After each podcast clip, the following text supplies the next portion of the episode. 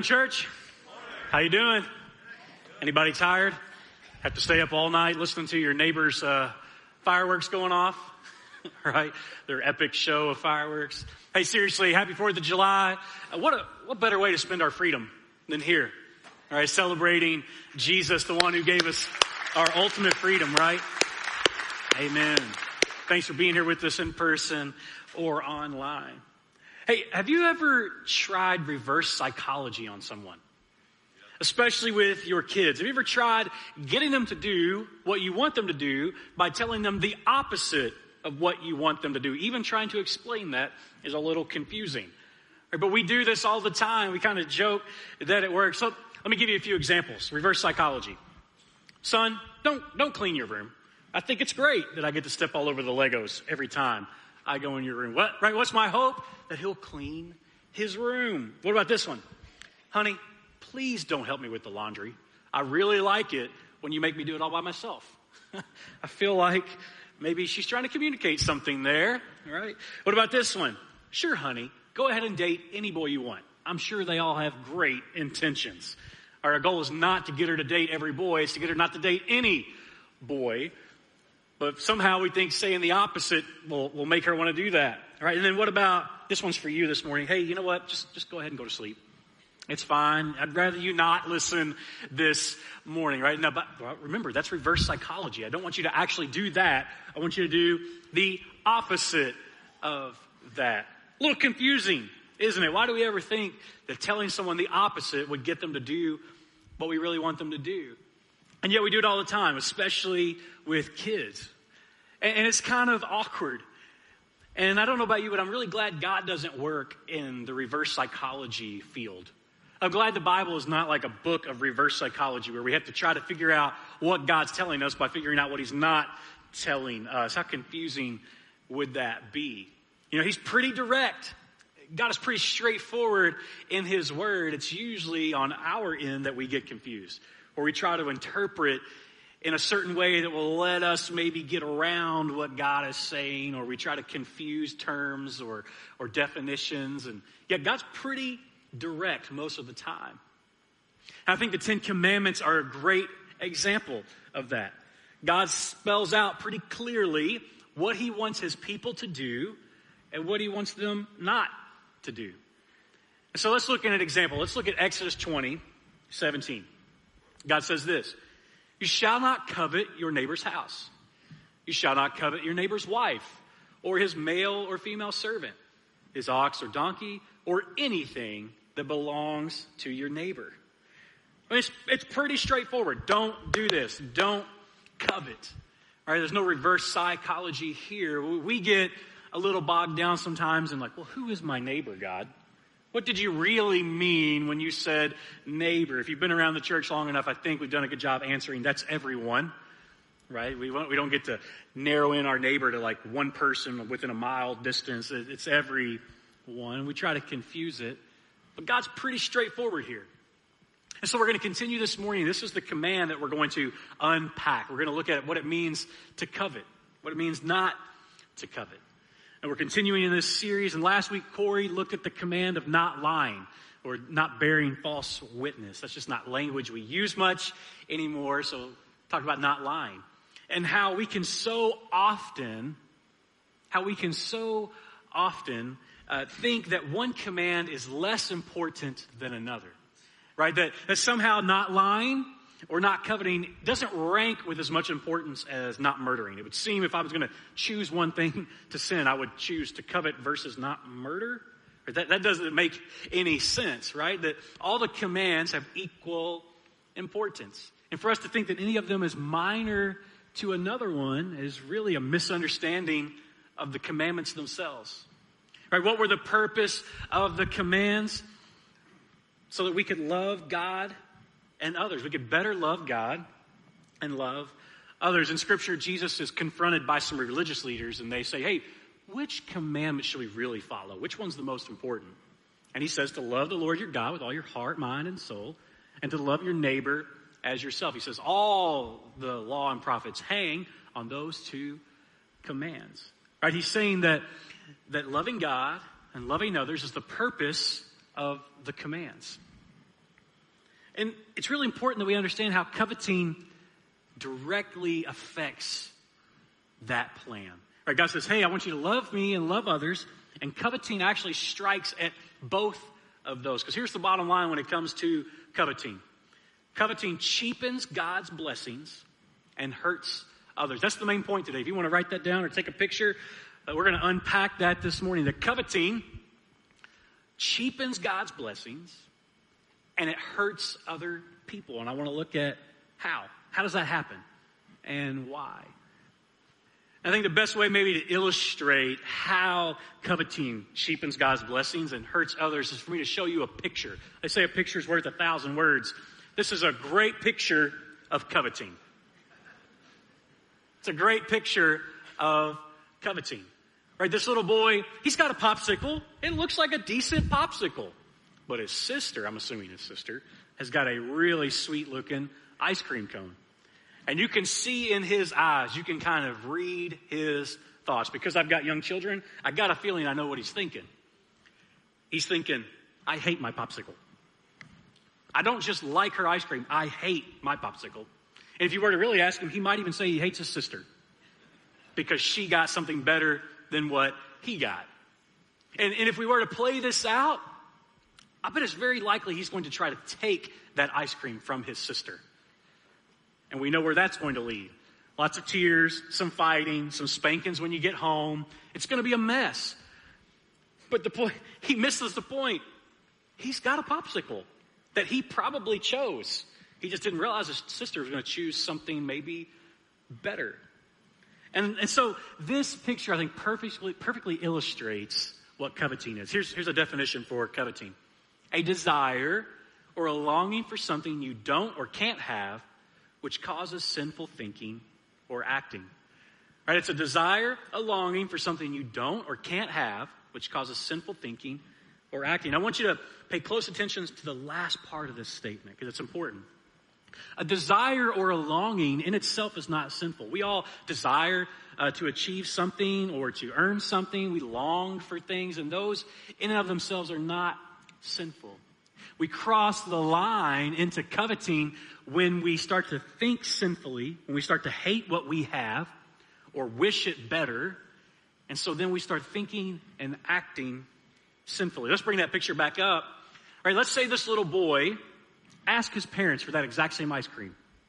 Mom, Dad, can I have this ice cream? He wouldn't be coveting. Right? If he said, Hey, Dad, I've got a couple of dollars. Can you match me and we can buy that same ice cream? He wouldn't be coveting. Uh, if he went home and he saved all his money for as long as he could to afford the ice cream, he said, I want to go back to that ice cream shop and buy that exact, that exact ice cream. He wouldn't be coveting. Actually, we would say that he is goal oriented.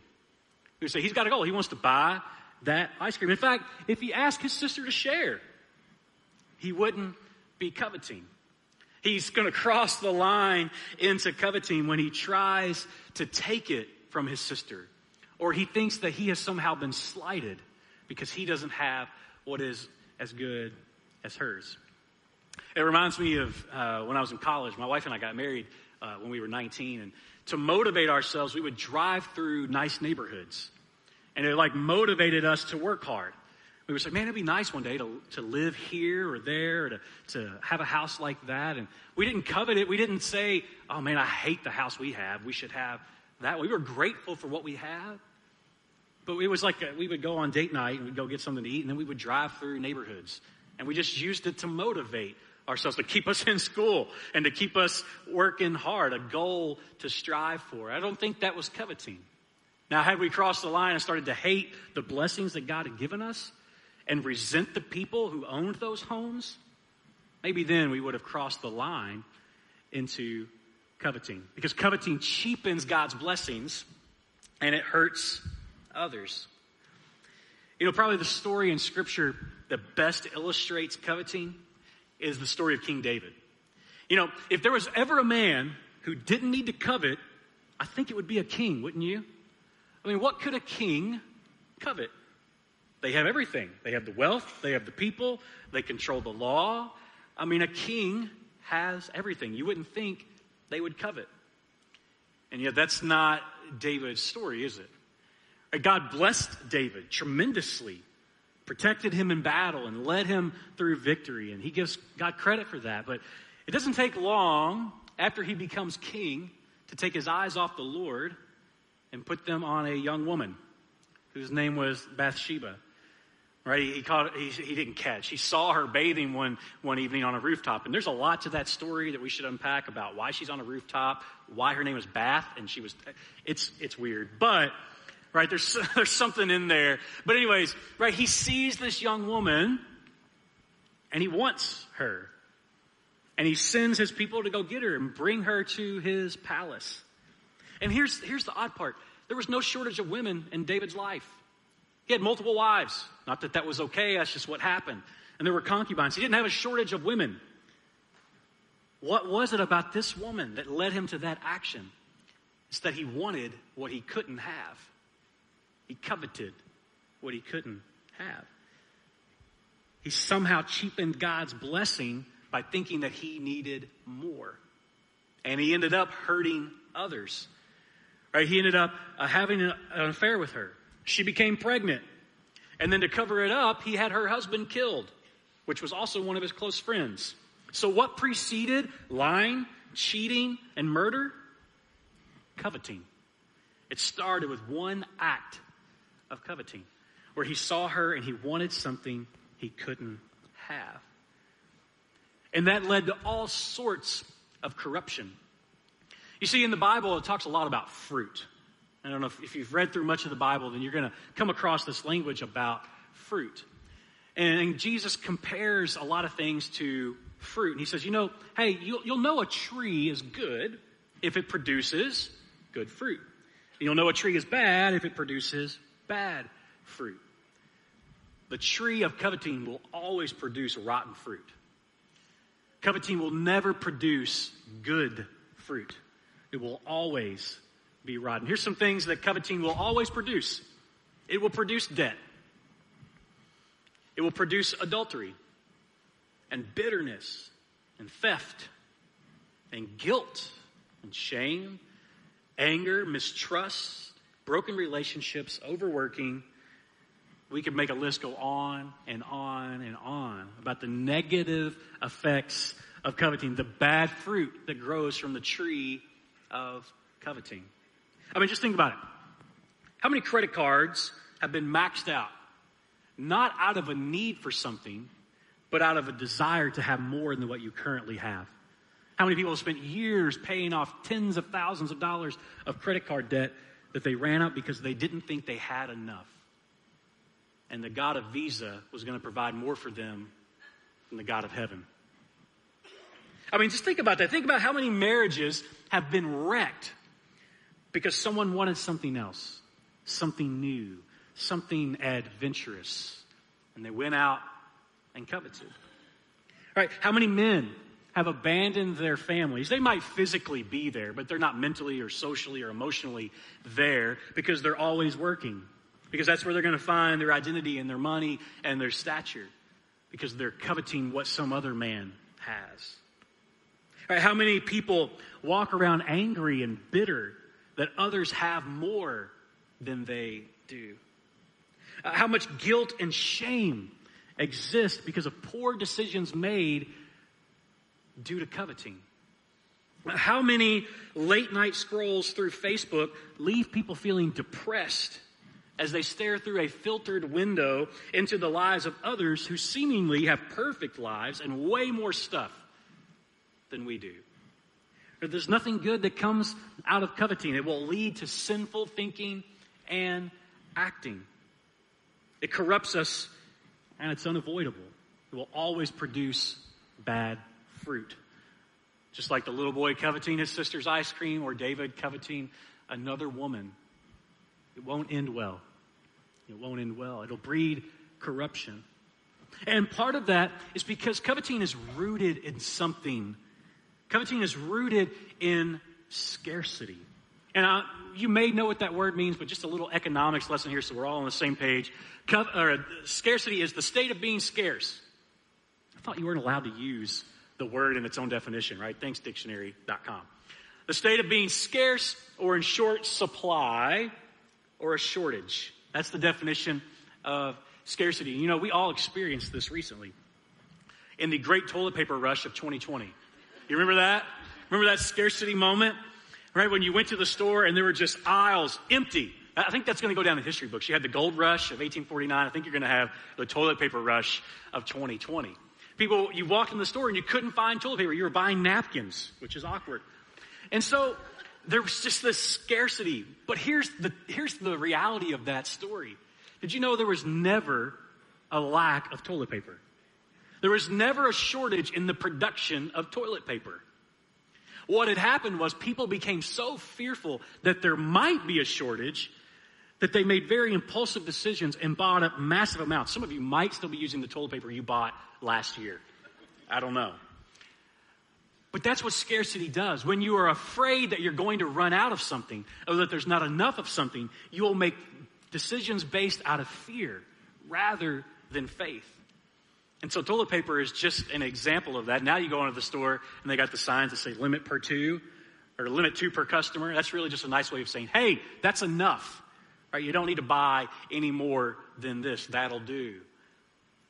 And we tend to do that with more than just toilet paper, don't we? We run around taking out loans that we know we can't afford, buying houses that will take us 30 or 40 years to pay off, buying clothes that we don't necessarily need. In this rat race of life, you, somebody pulls up next to you at the stoplight and they're driving a nicer car than you. So you got to go out and take out a big auto loan so that you can have the same car as them, which just created debt. And so we do that with more than just toilet paper. We operate a lot of times out of fear rather than faith. And that's where coveting is rooted. Coveting is rooted in scarcity. It's rooted in scarcity. But, but here's, the, here's the irony. We are children of God, yes? If you have accepted Jesus, you are a child of God. How could the child of God, how could children of God live in scarcity? God spoke out the stars. He spoke and things came to be. God is in control of all things. He owns all things. He has treasures beyond our imaginations. And yet somehow we still think there's not enough. But God doesn't operate out of scarcity. God operates in abundance. Nothing is scarce in Christ. There's only abundant life in Christ. And so it's, it's, it's ironic that we live that way. I think Jesus saw this. He records this about worry, or he, he says this about worry. That is why I tell you not to worry about everyday life, whether you have enough food and drink or enough clothes to wear. Isn't life more than food and your body more than clothing? I mean, look at the birds.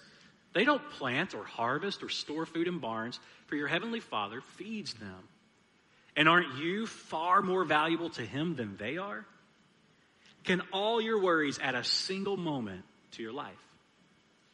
And why worry about your clothing? I mean, look at the lilies of the field and how they grow. They don't work or make their clothing. Yet Solomon, the son of David, in all his glory was not dressed as beautifully as they are. And if God cares so wonderfully for wildflowers that are here today and thrown into the fire tomorrow, he will certainly care for you. Why do you have so little faith? So don't worry about these things, saying, uh, What will we eat? What will we drink? What will we wear? These things dominate the thoughts of unbelievers. But your heavenly Father already knows all your needs. Seek the kingdom of God above all else and live righteously, and He will give you everything you need. So don't worry about tomorrow, for tomorrow will bring its own worries. Today's trouble is enough for today. Isn't that true? Today's trouble is enough for today. Coveting represents a scarcity mindset. You might experience this tonight when you're setting off your Walmart super pack of fireworks and your neighbor's launching his $10,000 fireworks show. You might be prone to covet. I would say don't covet, enjoy. Enjoy his blessings. Enjoy the fact that he could afford that fireworks show and you get to benefit from it. Amen? And so coveting is rooted in scarcity. It's not that you don't have enough. He just happens to have more fireworks. But when we see the world through the lens of there's not enough, it corrupts us. Uh, one psychologist put it this way. She was talking about a scarcity mindset. She said, when we have a scarcity mindset, We look at the world from a place of fear and inadequacy instead of hope and faith. I'm going to read that one more time. When we have a scarcity mindset, we look at the world from a place of fear and inadequacy instead of hope and faith. And God instructs us basically in this command to trust Him. He says, hey, don't, don't covet what other people have. Trust that what I provide will be abundant and it will be enough. Think about the original people who heard this command. So God's people who were in the desert and they received these commands, these, these instructions from a loving father, they had just come out of slavery. They spent, their, their generations had spent time in slavery and they could only take with them what they could carry out of Egypt. And so I bet they were terrified. They didn't know where their source of food was going to come from. They didn't know what was going to happen. What did God end up doing? He ended up raining food from heaven every day. And they had more than enough. They couldn't even store it all. It would go to waste. And he's telling them, hey, don't covet. As you go through the desert, as time goes on, some people are going to prosper more than others. And you're going to come in, you're going to bump into other nations and other people who are going to seemingly have way more than you do. Don't covet that. Don't hate them for it. Trust that I've got you. I think he wants the same for us today. To trust that he's got us. Not to worry about clothes or food or keeping up with that person or wanting what somebody else has, but to trust that he is a God of abundance and will give for all of our needs. I think he wants that same for us today. He's calling us to be content with what we have, to have an abundance mindset. I want to juxtapose with you for a moment scarcity mindset versus abundance mindset and see where you, you fall on this spectrum. You ready? So let's look at a couple of these. The first statement is a scarcity mindset, and the second is abundance thinking. A scarcity mindset sounds like this. If only I had this job, that wife, this car, this house, this, this, this. If, if only I had, if only I had, then I would be happy. That's scarcity. There's not enough, and I wish I had more. Abundance mindset says, you know what? It would be nice to have this or that, but I do have this.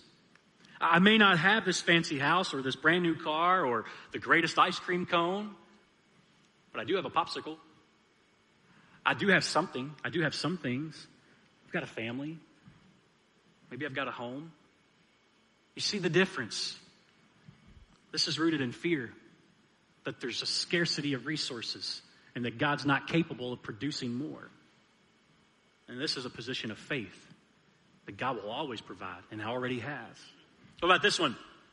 Here's scarcity mindset. How come I can't have and fill in the blank. You ever caught yourself thinking, how come I can't have that thing? How come they get to go on that nice vacation and I can't? How come, how come they get to have these things and I don't? See where it's fear based. Whereas this is say, you know what? I might not have the newest thing, the nicest home, this or that. I, I may not have those things, but I do have this fear versus faith, gratefulness for the things that we do have. Here's another scarcity mindset. Why did they get this, but I only got that? This one, I think, happens a lot, right? We see other people are like, how come they got all the nice things? They're not even Christians. They're not even good people. And yet somehow they seem to have more than I do. That doesn't seem fair.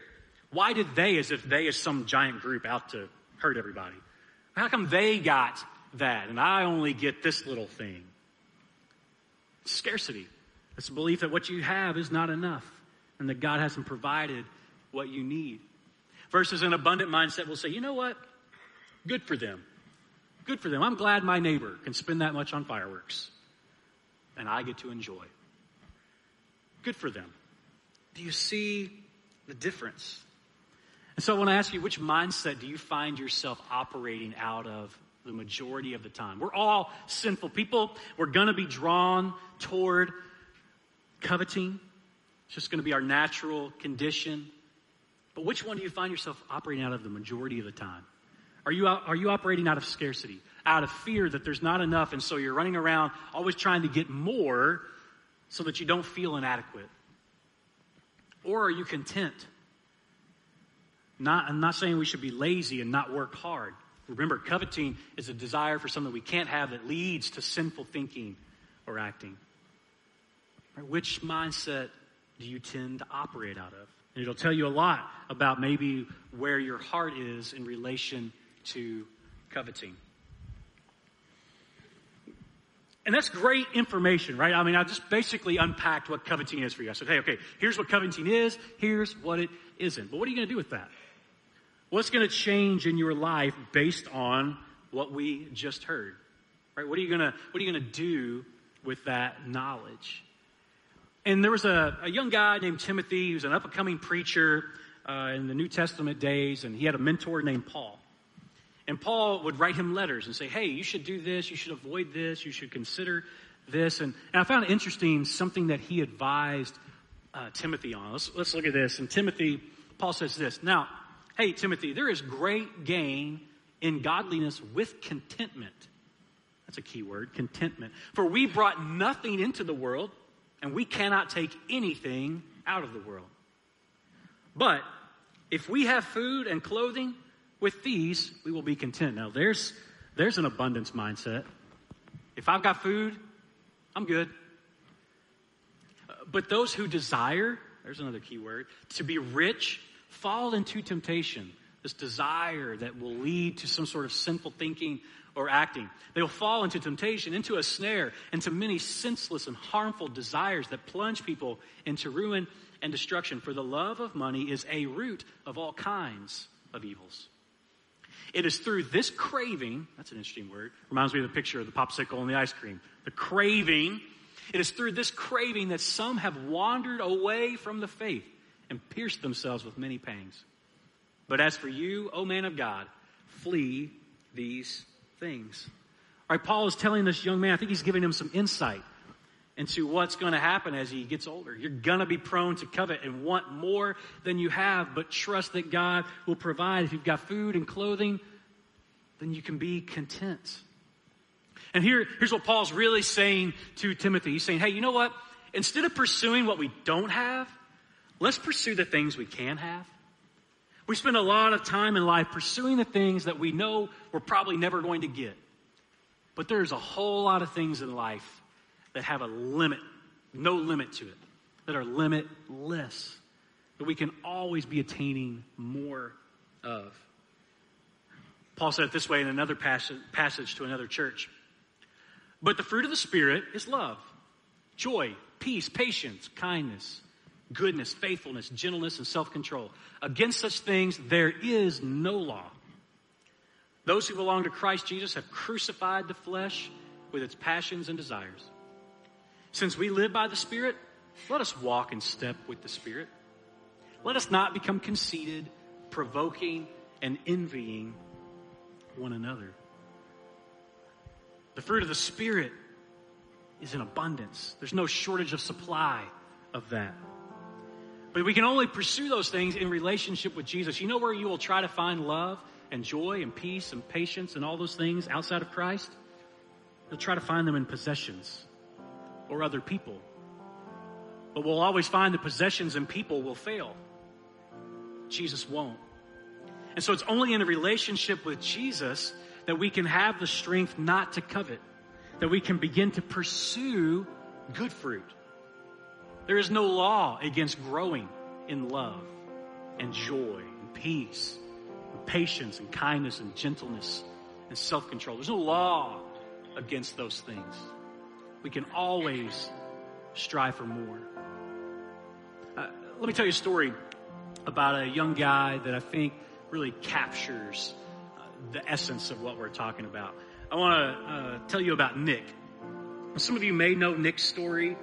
But Nick is a young guy who's born in the early 80s in Australia.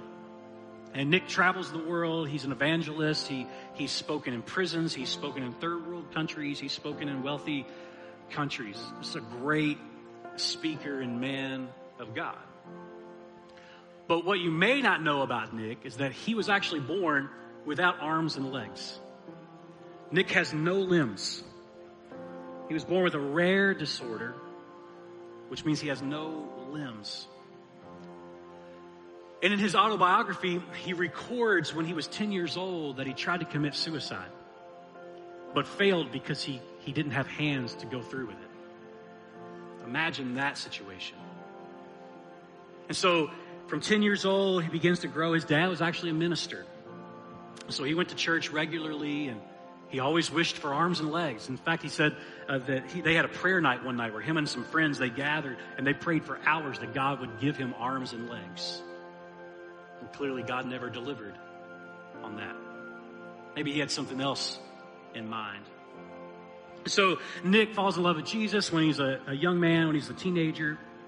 Gets a hold of some scriptures that change his life. And he begins to pursue joy and peace and patience and kindness, the fruits of the Spirit in his relationship with Jesus. And this is Nick today. He's married, he's got four kids. Beautiful family. But I wonder could God have used Nick's heart to change lives if he had spent his entire life coveting someone else's arms and legs? Could God have used Nick in the way that he has if he had instead spent his whole life coveting what he couldn't and probably would never have? In fact, Nick, in his autobiography, says that he got to become the hands and feet of Jesus around the world. And it wasn't by God giving him what he wanted, it was by God giving him what he needed. Right? He learned to pursue the fruit of the Spirit and not covet what everyone else had, but be trustful, be trusting in Jesus that He's got enough. And so I hope that's true for us this morning. I hope we can learn to trust that God's got us, that He will provide enough. But we don't have to run around trying to accumulate more things or more people or more possessions to try and, and accomplish something. That God has got us. And He will provide everything that we need. Coveting will only cheapen God's blessings and hurt others because it's rooted in scarcity and will breed corruption. But Jesus will produce good fruit in your life. He will give you a life abundant. Let's pray. God, thank you for this day. Thank you for the freedom that we have to gather here and to worship. We have ultimate freedom because you erased our sin debt. We're all sinful people. We've all coveted. So therefore, we're unworthy of heaven, and yet you look down on us in love and compassion and with grace rather than harshness and judgment. You sent your son. And Jesus, you gave up your life. You laid down your life so that we could live ours. Help us not to covet. Help us not to corrupt our lives and to hurt other people. Give us the strength to walk with you daily and to pursue the good fruit of life. Help us to pursue love and joy and peace, patience and kindness and gentleness and self control. And those come through a relationship with you. And so I pray if there's anyone in here this morning or online who doesn't have that relationship, they wouldn't let this day expire without coming to know you more.